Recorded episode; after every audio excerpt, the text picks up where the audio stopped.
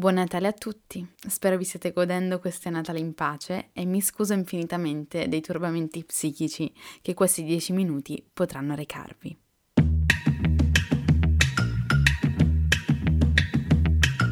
Questo è UF, Ultrafragola Fanzine, un podcast per chi pensa troppo e ama complicarsi la vita, in questo mondo incasinato e dolcemente effimero di cui tutti vorremmo essere protagonisti.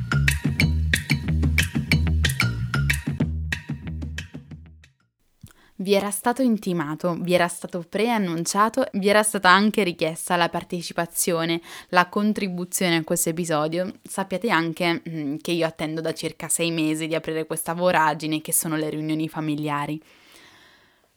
L'idea dell'argomento, in realtà non così originale ma assolutamente imprescindibile, mi era venuta leggendo Gita al faro di Virginia Woolf. Sapete, in questo romanzo c'è un capitolo, il capitolo 17 per l'esattezza, che si svolge tutto a tavola. E quale migliore ambientazione per inscenare quella dolce angoscia che sono i rapporti familiari se non la tavola? Poi sono incappata nella seconda stagione della serie Fleabag, imperdibile per chi non l'avesse vista. Il primo episodio della seconda stagione, analogamente al sopracitato capitolo diciassettesimo di Gita al Faro, si svolge tutto nello spazio di una mm, cena al ristorante con i parenti, con tanto di cameriere invadente e prete attraente che dice parolacce. Sembra comunque esserci un filo conduttore, alquanto banale naturalmente, quello della comunicazione. Beh certo, se si è seduti attorno a un tavolo, oltre che ingozzarsi di cibo, si dovrà pur parlare, no? Potremmo dire che, come in Gita al Faro, c'è sempre anche nella nostra realtà una qualche Mrs. Ramsey che ci crede davvero e cerca di invitare i presenti alla conversazione. Il più delle volte te lo supplica, anche solo con lo sguardo. E generalmente è una di quelle persone che soffre veramente tanto per il disagio del silenzio e o appartiene ad un'altra generazione e questo la rende del tutto ingenua nel perpetuare le consuetudini del trovarsi insieme in famiglia e quindi conversare delle solite cose in una sorta di automatismo sociale. Io sono quella che sta zitta, in genere, in queste occasioni. Mi capita di cogliere tutto quello che mi viene detto come un ennesimo attacco personale, che di fatto esiste solo nella mia testa. Però, in un modo o in un altro, sono sempre sulla difensiva. In più, tutto a un tratto, mi sembra di non avere nulla da dire o che i miei interlocutori possano non avere un reale interesse per quello che ho da raccontare e possano iniziare a parlarmi sopra, tirando fuori un altro argomento, che ironicamente realizzo ora. È proprio quello che accade a Claire, la sorella della protagonista in Fleabag, nell'episodio di cui vi parlavo prima. Comunque, lo capisco. In fondo, quante domande di circostanza ci facciamo tutti i giorni gli uni con gli altri e non ci interessano davvero le risposte, ma in quel momento ci serve solo riempire un vuoto. In qualche modo ci siamo convinti che non si debba vedere l'ora di unirsi con i propri parenti. In qualche modo ci siamo convinti che in famiglia ci si possa o debba comportare con naturalezza.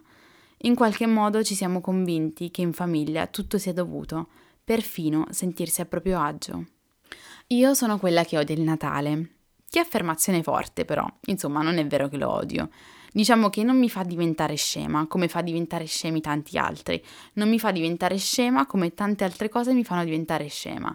Divertente anche come mi sia venuto in mente l'immagine del diventare scemi, come esempio di un qualche stato di eccitazione.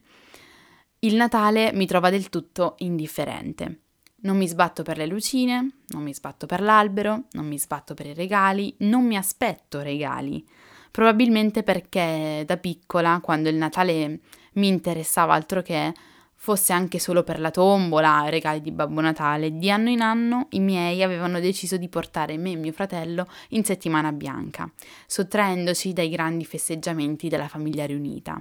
Cosa che ci rende molto fortunati, eh, non fraintendetemi, ma anche un po' tristi, non so se mi spiego. E con questa missione di tristezza sto forse implicitamente dichiarando che questa mia indifferenza per il Natale mi renda di fatto infelice? Probabile. Un po' come tutte le cose che ci distinguono dagli altri, ci fanno sentire unici, ma anche diversi. Che è un po' sempre il dilemma della vita, no?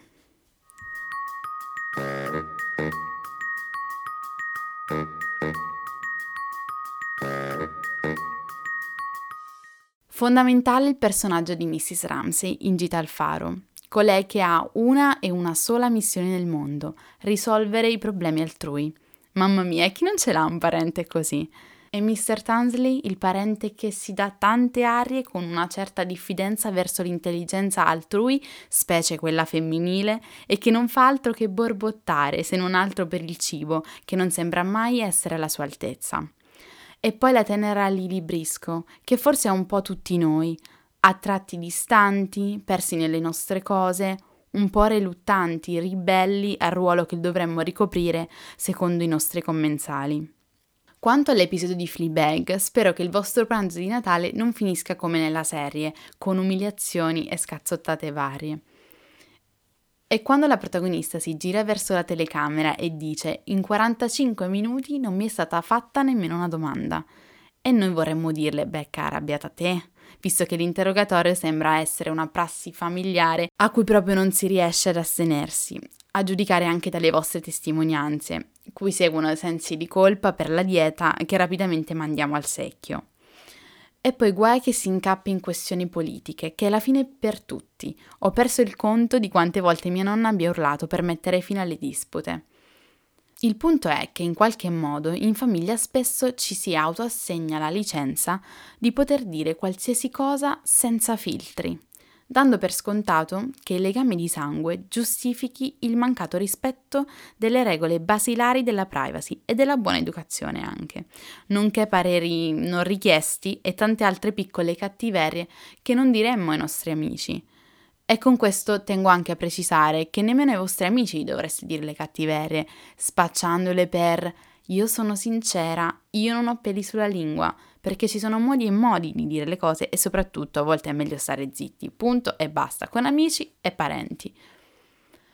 Una cosa che mi fa un sacco ridere è che ovunque mi giri trovo questa concezione della famiglia, mh, mm, sangue del mio sangue, l'unica cosa che conta, cose di questo tipo. Ma c'è davvero bisogno di essere così drammatici? Boh.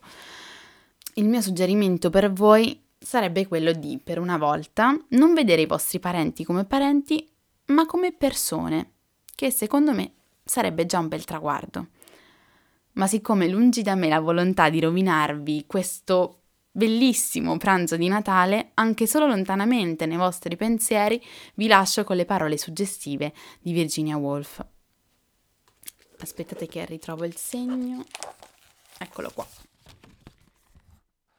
Ora tutte le candele erano state accese e i volti sui due lati della tavola erano avvicinati dalla luce e composti, come non erano stati la luce del tramonto, in una compagnia riunita attorno a una tavola, poiché la notte era ora chiusa fuori da lastre di vetro, che non riflettevano un'immagine precisa del mondo esterno, ma lo laceravano così singolarmente che qui all'interno della sala sembrava regnassero l'ordine e la terraferma. Là, fuori, un riflesso in cui le cose oscillavano e svanivano, come nell'acqua. Subito vennero tutti colpiti da un mutamento, come se questo fosse davvero accaduto, e tutti fossero consapevoli di formare una compagnia riunita in un'insenatura, su un'isola, tutti avessero una causa comune contro la fluida realtà esterna.